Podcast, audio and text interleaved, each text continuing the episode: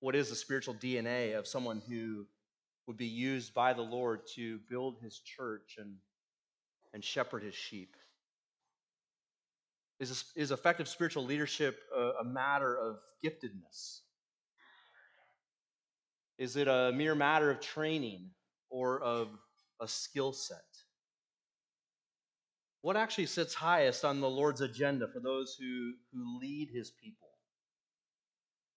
Does God indeed himself care about the character and the conduct of leaders?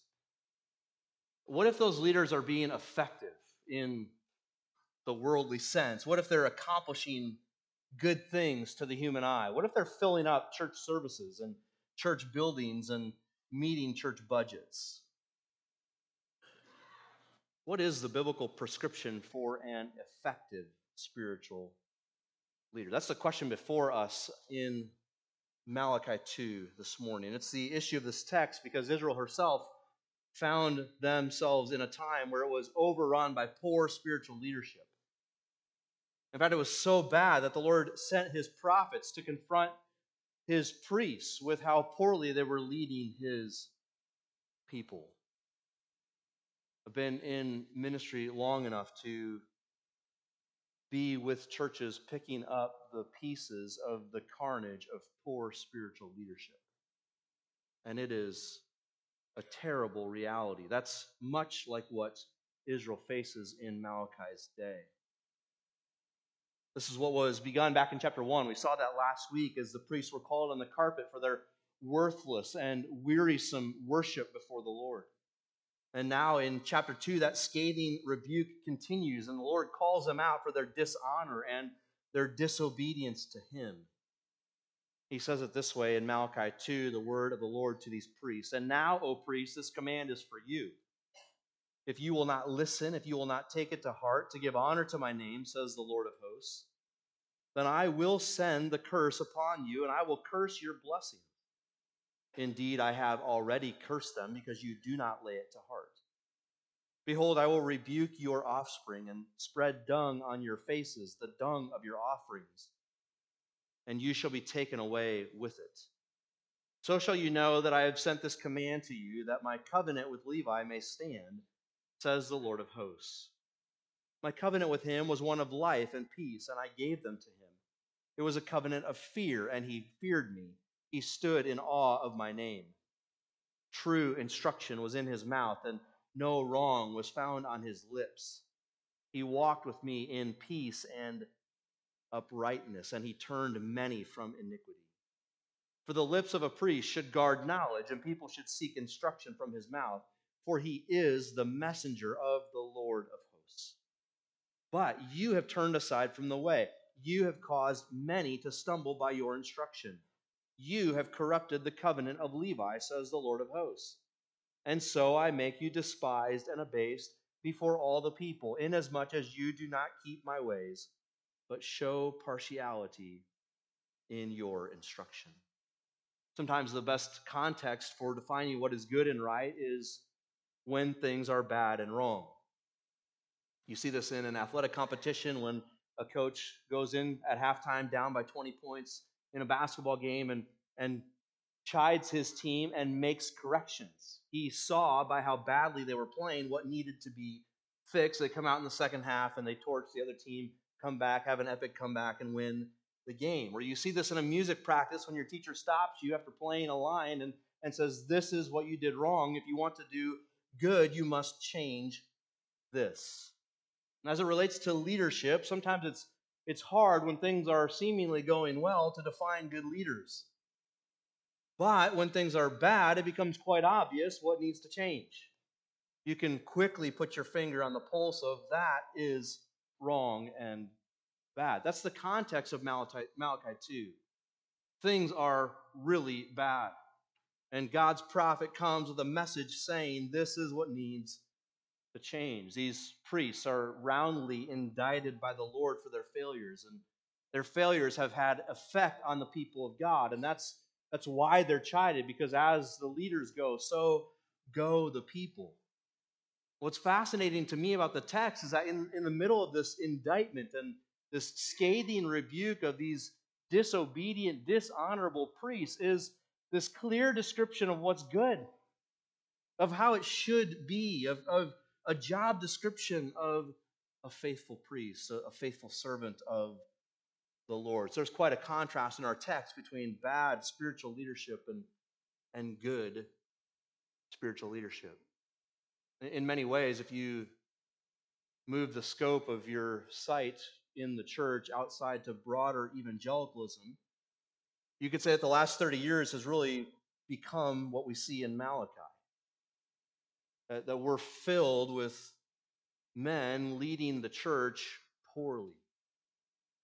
Men have been elevated to positions based upon gifting and skill. If they can, if they can keep and draw a crowd, if they can put seats in the seat and bucks in the plate, then they will be elevated to leadership positions. Churches have given themselves over to pragmatism, to, to chase numbers of people and numbers of dollars. And success in ministry has become defined by external factors and worldly metrics. Things like more people and, and bigger ministry efforts and bigger and nicer buildings. And postmodern thought has infiltrated the church and tempted her to think that the objective statements of truth are too harsh. They're, they're too rigid for today's soft world. And so the move in church leadership broadly has been to round out the edges of blunt truth by contextualizing the Bible to our current culture. To make some of the hard things in the New Testament be cultural things in the New Testament that can be changed and morphed to be less problematic in our cultural moment. Entertainment has gripped the soul of the church and lured her into thinking that a good show on Sunday morning, which moves one's emotions, is fit to be called worship. And frankly, because all these things seem to be working, spiritual leaders continue to do them. But I think if you look hard enough and with enough discernment, you can see the carnage of this type of spiritual leadership over 30 plus years in the broader evangelical church. The gospel has been muddled, and the lives of the lost are now being affirmed in their sin rather than transformed by the grace of God.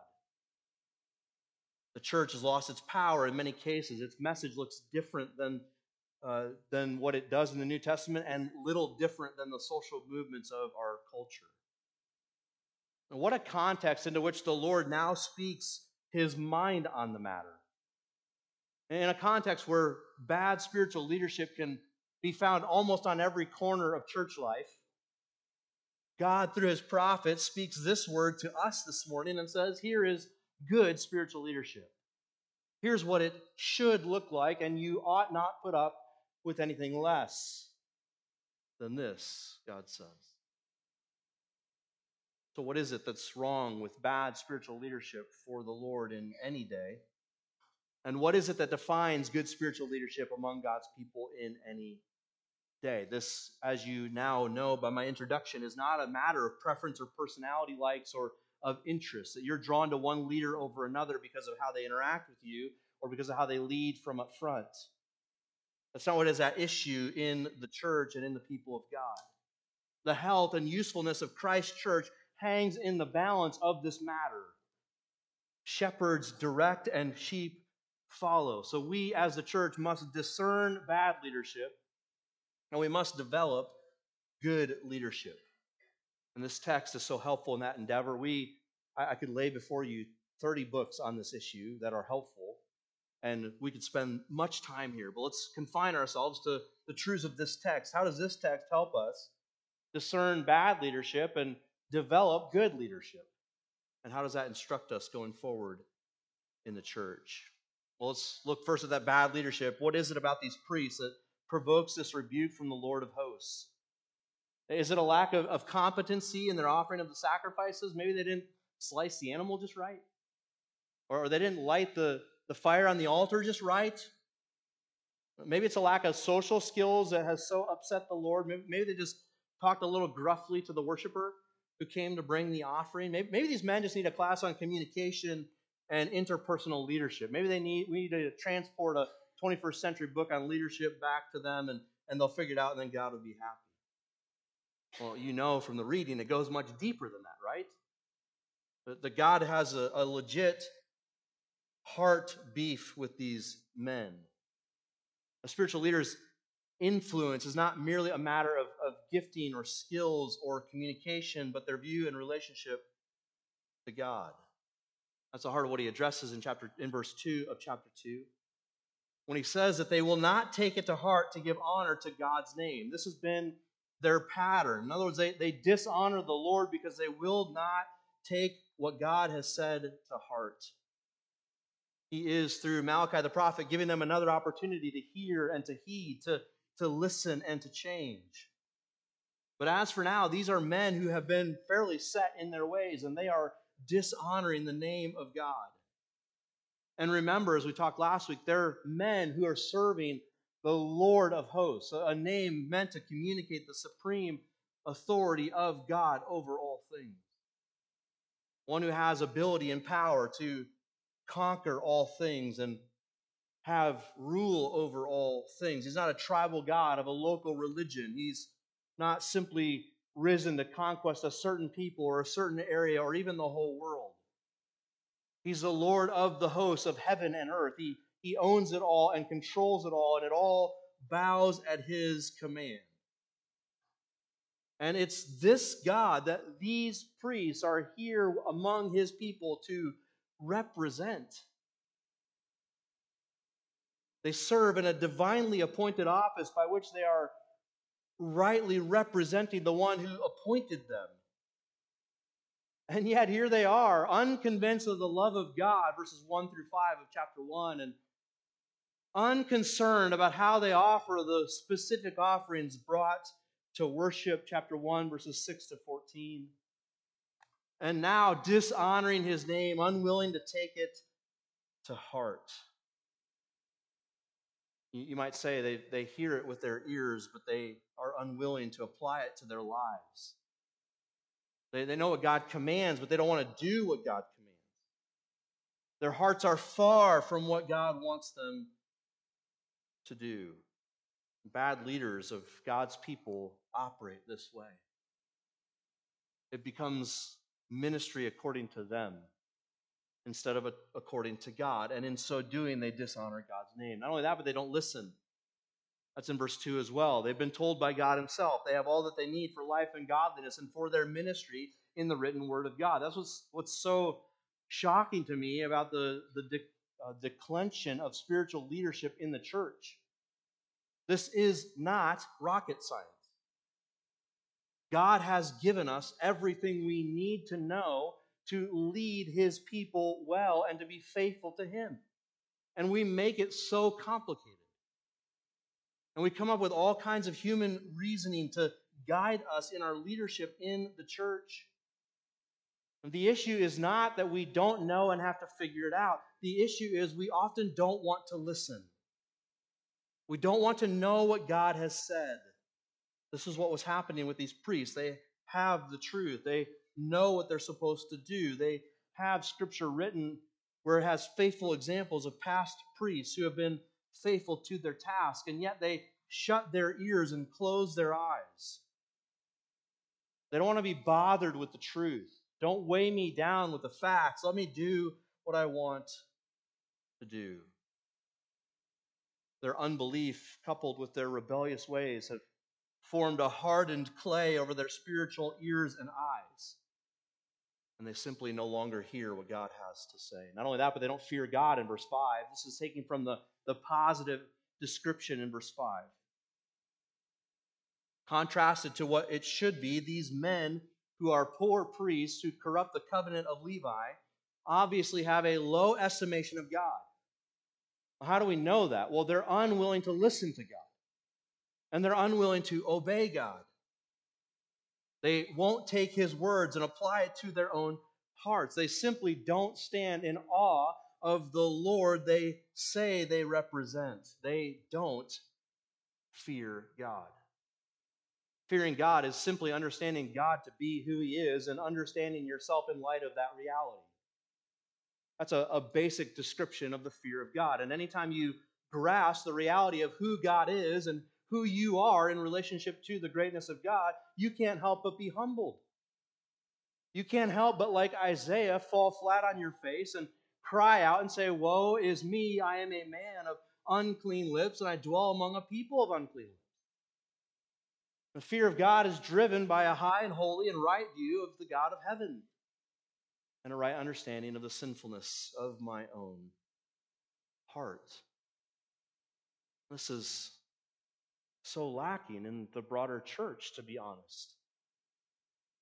There's fear of personality and fear of gimmicks and esteem of ideas and, and human machinery within the realms of the halls of God's people. There's estimation of, of one author over another that if we follow that, we'll do well. And all of this is done in, in the name of the Lord and supposedly for the glory of the Lord. But in reality, that's just lipstick that we put on the pig of our own self glory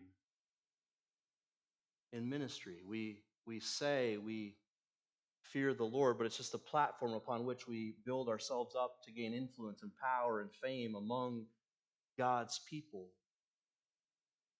I would think one of the most detestable realities in the church to our Lord's eyes and ears, I am not him, so I do not know, but I'm just guessing, is these pastor influencers who build themselves social platforms by which they become names that everyone knows.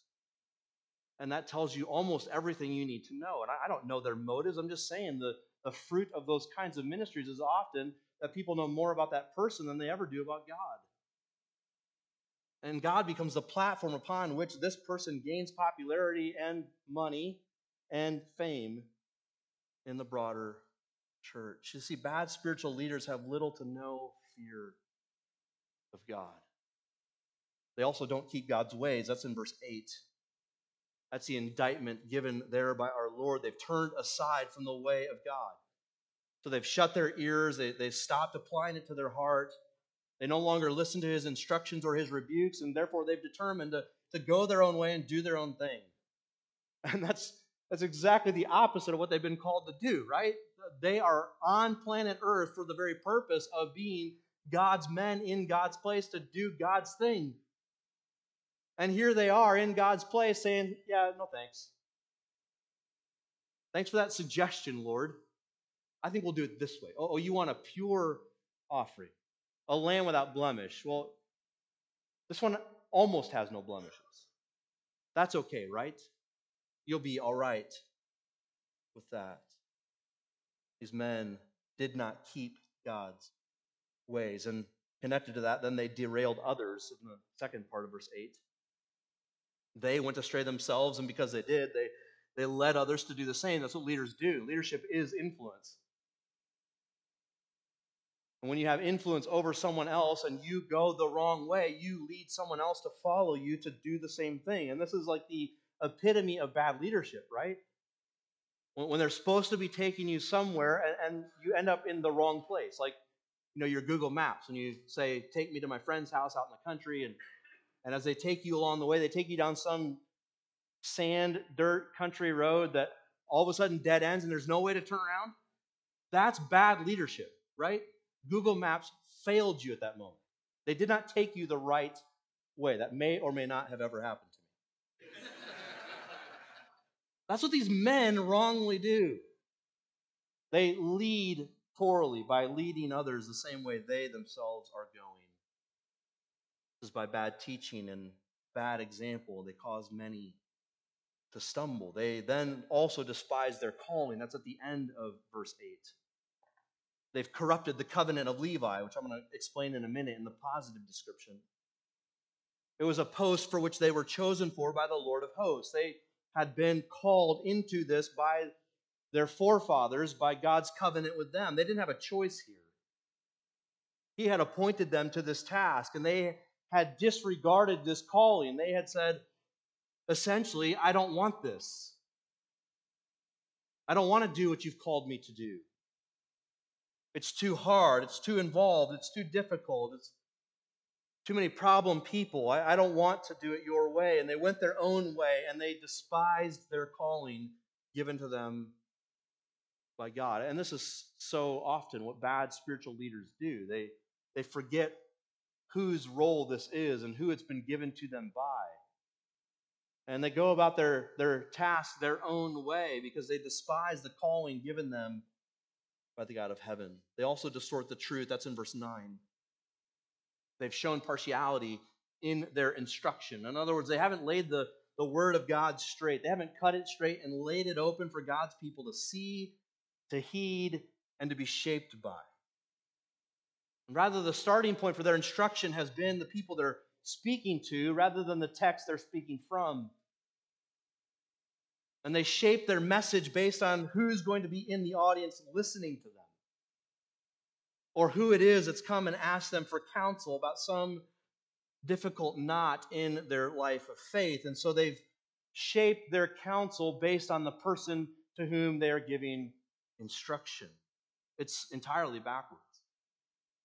The, the truth is never to be bound by or shaped to the person receiving the truth. It's always the opposite.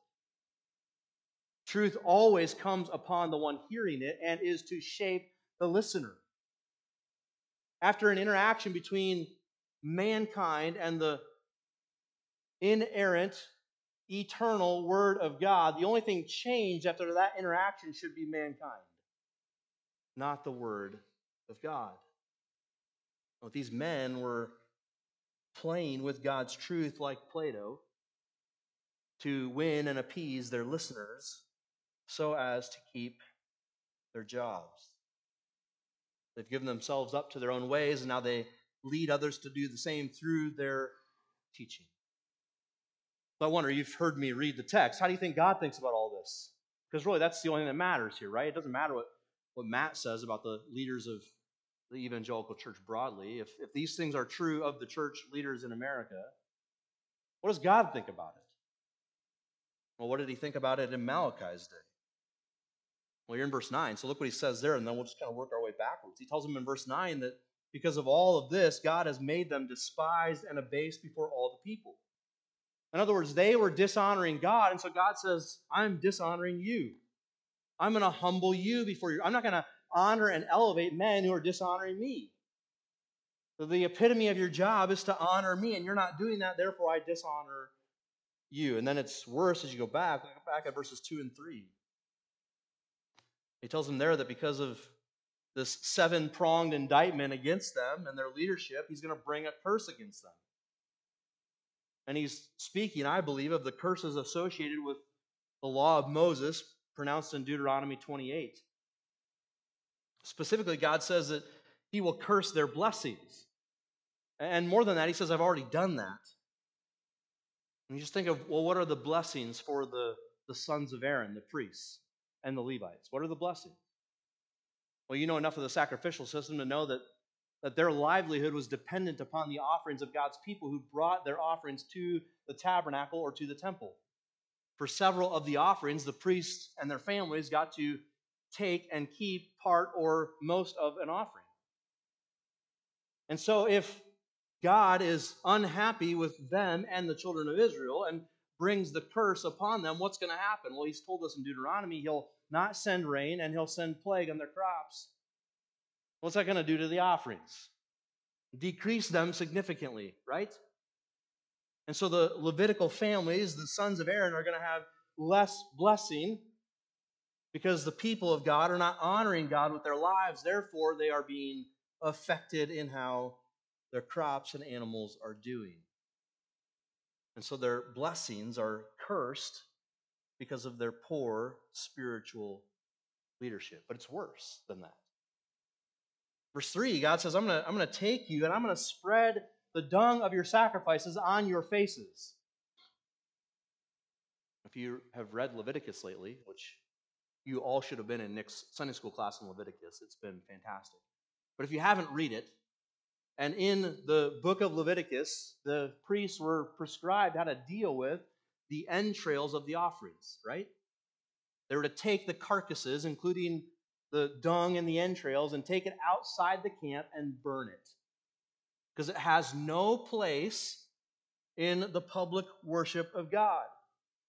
it is despised and unusable and is only good for burning. Get the picture? God says, That's what you are, O priests, in my sight.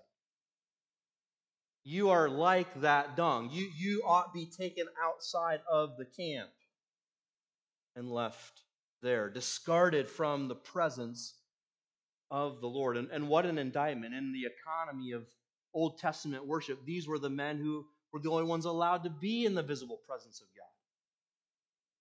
And God says, because of how you're treating me, you're unfit for that. You're not able to be in my presence, and I'm going to send you out with the dung. In other words, beloved, this is a big deal to God. He cares deeply about his leadership of his people. We see this in the New Testament too, don't we? Remember the words of Jesus as he interacted with the scribes and the Pharisees, who you could argue were self appointed leaders of God's people. Experts in the law use their knowledge of the law to leverage themselves as authority figures over the people of God. Remember in, in Matthew 23, there's a, a seven pronged indictment, ironically. Seven woes pronounced upon the scribes and the Pharisees, much like what we see in Malachi 2. In one of those, verse 15, Jesus says to them, Woe to you, scribes and Pharisees, hypocrites! For you travel across sea and land to make a single proselyte, and when he becomes a proselyte, you make him twice as much a child of hell as yourselves. The heart of their leadership is bad leadership because it leads people to the wrong thing. It makes them just like they are. And, and that's what all leaders do. Even if they play a game with their upfront presence, in reality, they're shaping their people to be exactly who they are. Which is why Jesus blisters them with this indictment and this woe in Matthew 23. Later in verse 33, he says, You serpents, you brood of vipers, how are you to escape being sentenced to hell? Now, I remind you that the scribes and the Pharisees were the, the most respected men in Jewish society. Little Jewish boys grew up saying, I want to be a Pharisee. They did not grow up saying, I want to be a Sadducee. None of them wanted to be like the Sadducees, but they all wanted to be like the Pharisees. They held the respect of the people because they were experts in the law. They were supposedly holy in their lives. They had the external trappings of religious zeal. They looked like they were godly. Jesus says, You are as far from godly as possible. You are children of hell. Early in the book of Matthew, in Matthew 18, Jesus speaks of how careful leaders should be when they deal with children. And I think he's not just speaking of children of age, but also children of faith, young people in their faith. He says, Whoever receives one such child in my name receives me, but whoever causes one of these little ones who believe in me to sin, it would be better for him to have a great millstone fastened around his neck and to be drowned in the depths of the sea. God care about bad spiritual leadership? Yes, he does. This is why the half brother of Jesus, when he wrote his letter, chapter 3, verse 1, James says, Not many of you should become teachers, my brothers, for you know that we who teach will be judged with greater strictness. There is coming a day in which all spiritual leaders will stand and give account for their leadership of the people of God. So we must discern bad spiritual leadership. We also must then develop good leadership. This is the, the black backdrop of the corrupt priests upon which we now lay the shining diamond of, of a true description of good spiritual leadership in verses 4 through 7. He points them back to his covenant with Levi and to the example of the former sons of Levi who've served so faithfully, and he gives us in that description a, a clear statement of excellent spiritual leadership for God's people. Where these are positive and where they show themselves to be true in the leadership of God's people, then God's church thrives. God's people abound in grace and truth and peace and hope and love the fruits of the Spirit. They rejoice together and give glory to God. When they're in positions like this, they are to be filled with this type of character and these types of behaviors. And if not, they're to be removed from those positions of leadership on the basis of two or three witnesses, as Paul says to Timothy in 1 Timothy 5. So we're to discern the bad and deal with them.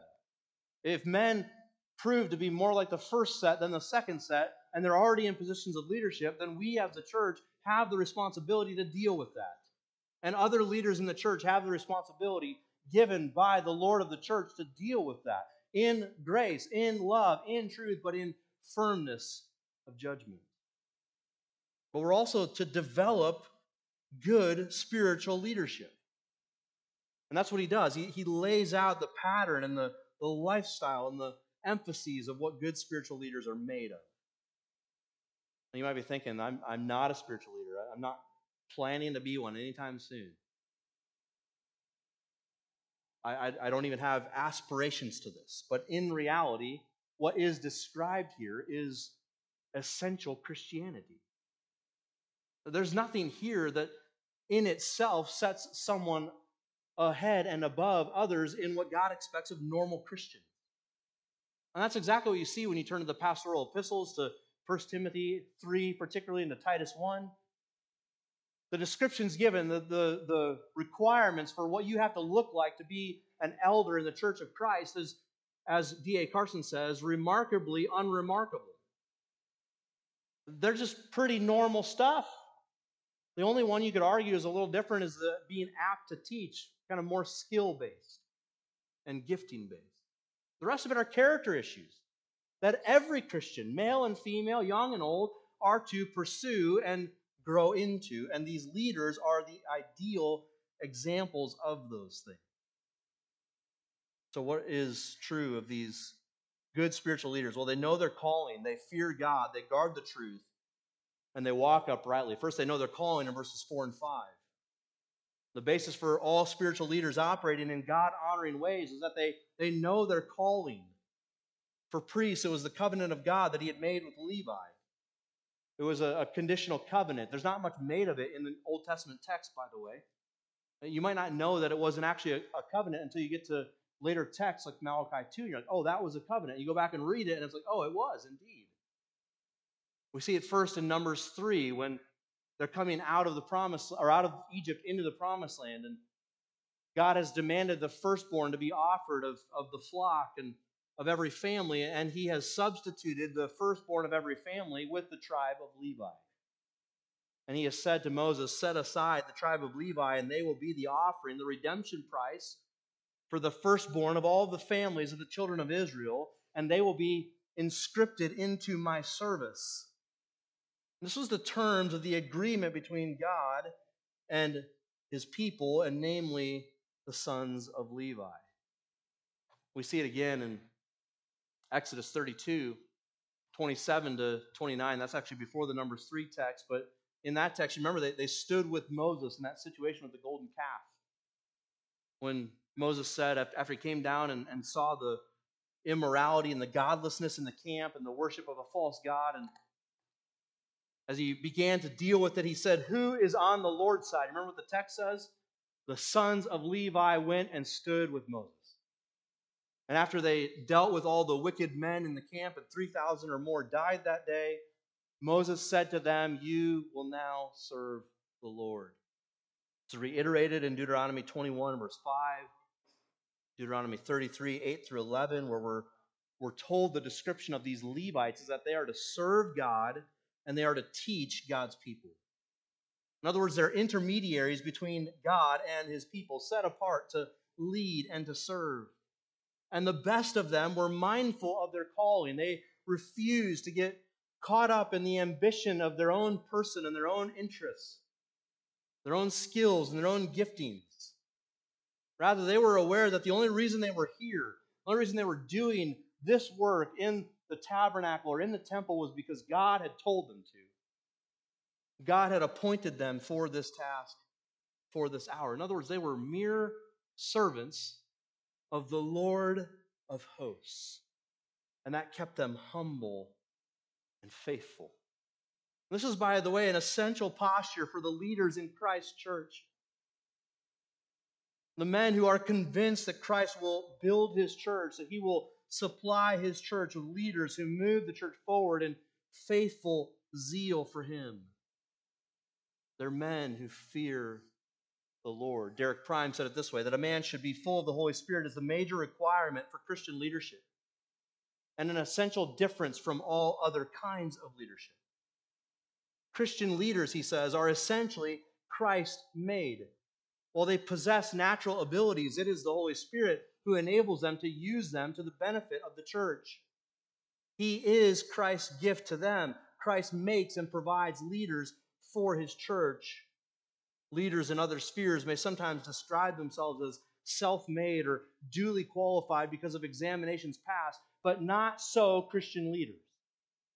Now, he does not mean that we ought not have processes to vet the qualifications of men for the position of shepherd or deacon in the church. We ought to, and we do. But what he means is that that is not, if you pass an ordination council, that is not what makes you qualified to shepherd God's people. What makes you qualified and able to fulfill that task is the ministry of the Holy Spirit within each man, equipping him and empowering him to the work that stands before him. That creates then, or should create, a humble submission in godly men. This, by the way, is no different for you who are husbands and fathers.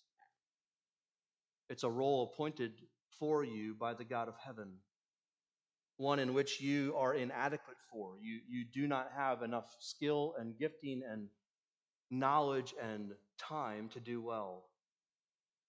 And if you're going to be successful in any way, faithful in any way in that role as a leader in your home, it will be God by the power of His Holy Spirit who uses you to accomplish His work in your family, just as He does in His church.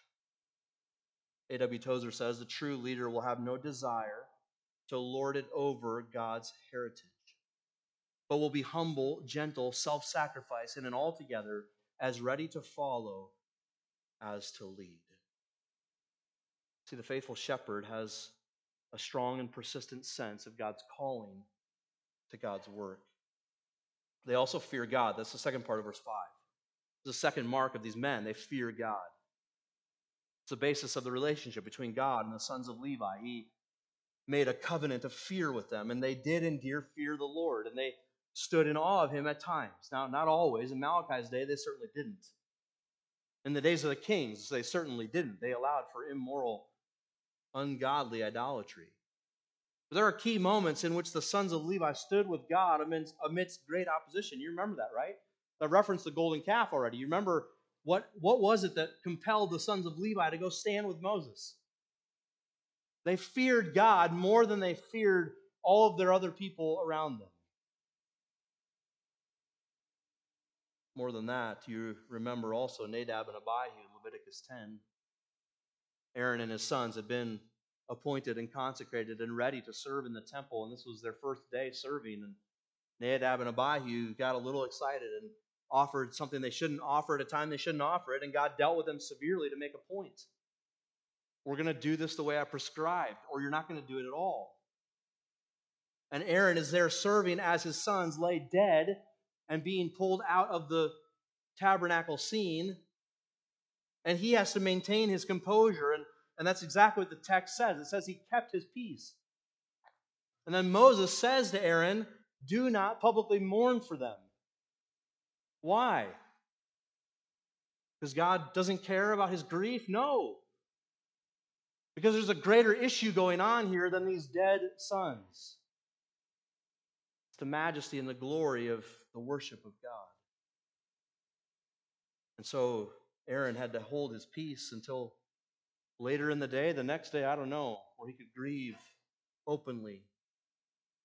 But for the moment, he had to fear God the key element of those who would seek to lead God's people. They must have a, a constant and ever developing sense of the greatness and goodness of God. Pastors who lose their edge, elders, shepherds in the church who lose their edge, who lose the ability to be as effective as God would want them to be are men who've lost sight of God.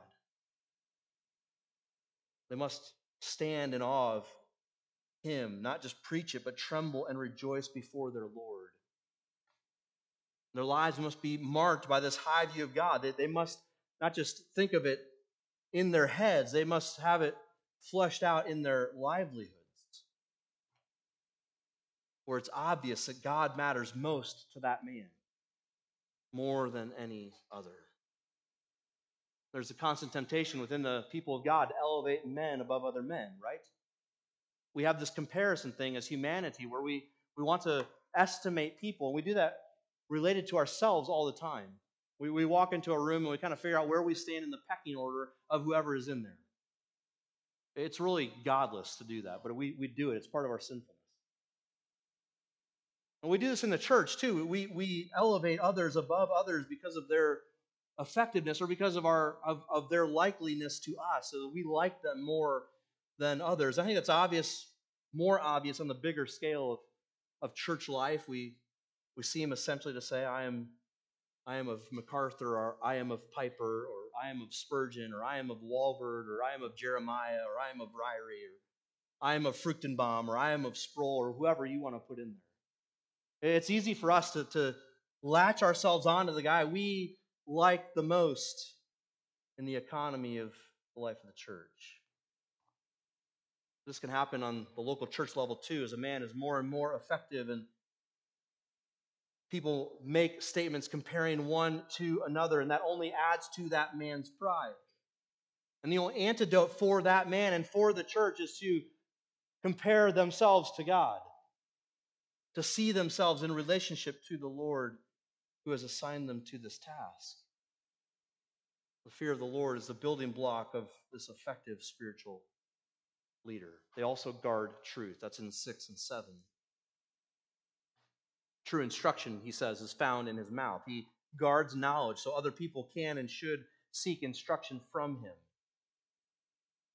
This is one of the key questions we have for any associate pastor candidate is do people seek you out for instruction? Do they care to have you shepherd them? Because what that betrays is that that man has a, a depth of a knowledge of the word, not just in his head, but in his life, and people see it and they're drawn to it and they say, That guy can help me, and I'm going to go talk to him about it. That's what he's describing here in Malachi 2 that his life is compelling for others to come and ask for help in untying the knots of difficult practical living in this life of faith. And the words of this priest, this faithful, good spiritual leader, are, are simply the bucket that he raises up from the depths of the well of truth that resides deep in his soul. This is not his work or his truth or his message. He's actually said in verse 7 to be the messenger of the Lord. He, he's simply the mouthpiece of God. Oh, that more leaders in Christ church would be convinced of this reality. And particularly that more preachers would be convinced of this. I, I frankly don't know how pastors operate without this truth undergirding the whole of their ministry. If I had to get up here and tell you what I thought about anything, it would be a very short, unproductive time. But I get to stand here and say, Thus saith the Lord. Here it is. Look at it. Here's what it means. Here's how it applies. Here's how you should live because it says it this way. This is all pastors are to do. God's leaders get out of the way, lay the truth plain, and love God's people as they apply it to their lives. As it turns out, I have found through the years that God's sheep are just hungry. God's sheep just want to be fed. They just want the truth. Sure, they, they want it presented in, in fresh ways and not dull ways. They want you to be somewhat engaging in how you present it, whatever. Yes, all those skills are helpful. At the end of the day, God's sheep just want to be fed God's word and where you have been given leadership in and over any part of God's people, this is what good leadership looks like. It guards truth. It also walks, they also walk uprightly at the end of verse 6. They teach truth, but then they're a model of a life directed by that truth. They teach and they exemplify. This is by God's design. It's purposeful and it's helpful. It's the rounding out of their impact on God's people. Not perfect lives, but upright lives. Lives molded and being further molded by the truth they proclaim. This is why the pastoral epistles lay down those qualifications for elders and deacons, characterized entirely by godliness. They're to be men of character who show their character in the context of life. And, and you're to test them to see if they do. And if they do, then they can be elevated to positions of official leadership in the church. This is indeed so very wise of our Lord. We all learn better by teaching and example, right? Things are, are taught and caught. You know this with your children. When you've taught them one thing for years and then they see you doing the other and they say, Yeah, but. But when you tell them something and then you back it up with your example, they bring it into their own life and they start to live the same way. This is godliness within the church. Elders and deacons in positions of leadership given by God in His church to be examples of upright lives, teaching and exemplifying how we should now live. And beloved, the church must settle for nothing less. So I ask you, how does the church get good spiritual leaders? The question we have, as elders, have been asking for several years and wondering how do we lay down plain paths for men, especially, not just men. We want women to grow in their leadership too in the areas God's entrusted to them. But how do we, as church leaders, help men, and especially how do we raise them up to take our place? Because we all should be self reproducing, right? In that sense, we all should be concerned about who's going to take my place when I'm no longer able to serve. And so we want to develop men who fit with this good spiritual leadership laid down in Malachi 2. And that's what that Excel Ministries training is all about. It's about helping you know the path forward and a clear way to help you develop these very realities in your life. So the church must discern bad spiritual leaders and develop good spiritual leaders. But can I finish by pointing you to the, the great high priest? Even in examples in the Old Testament where priests were faithful, they were still flawed. Even in the New Testament and in the New Testament church of today, where pastors are faithful, they're still flawed. The chief example being the one who stands before you this morning. Your hope is not in a priest of yesteryear or in a pastor of today or in a pastor yet to come. Your standing before the God of heaven is not secured by any other man who has stood in your place or can do something for you that you think you cannot do. as Paul said to Timothy in 1 Timothy 2, there is one God and one mediator between God and man, the man, Christ Jesus, who gave himself as a ransom for us. And so he stands as our great high priest who never failed, never faltered, and never stumbled, laid down his sinless life as our perfect sacrifice given to God. And, and like the sons of Levi, he was the firstborn. He took the place of the firstborn, the only begotten Son, and paid down our redeeming price so that we would not have to die but could live. And now, as the great shepherd, he oversees his flock and is Lord over his church, and he will deliver us safely home. And we will stand for all of eternity in his presence, rejoicing in his glory, because he has been our faithful and good high priest. All praise to him. Let's pray. Father in heaven, thank you for sending your Son to take our place and secure our redemption. We pray that he would alone receive the glory and the honor in this day and in all the days to come, and especially on that eternal day. We pray that you would help us as a church to discern bad spiritual leadership, to guard ourselves from and deal with it when it rises up. And we also ask, Lord, that you would develop among us good spiritual leadership. Where it is present, would you encourage it and cause it to flower all the more? Where it is yet needed, would you, by your Spirit's power and work, Move us along as a church, individually and corporately, to be more and more conformed to the image of your Son, able to lead and willing to follow as you would so ordain. Thank you, Father, for your work in all these ways. We pray that your name will be glorified through it. In Jesus' name, amen.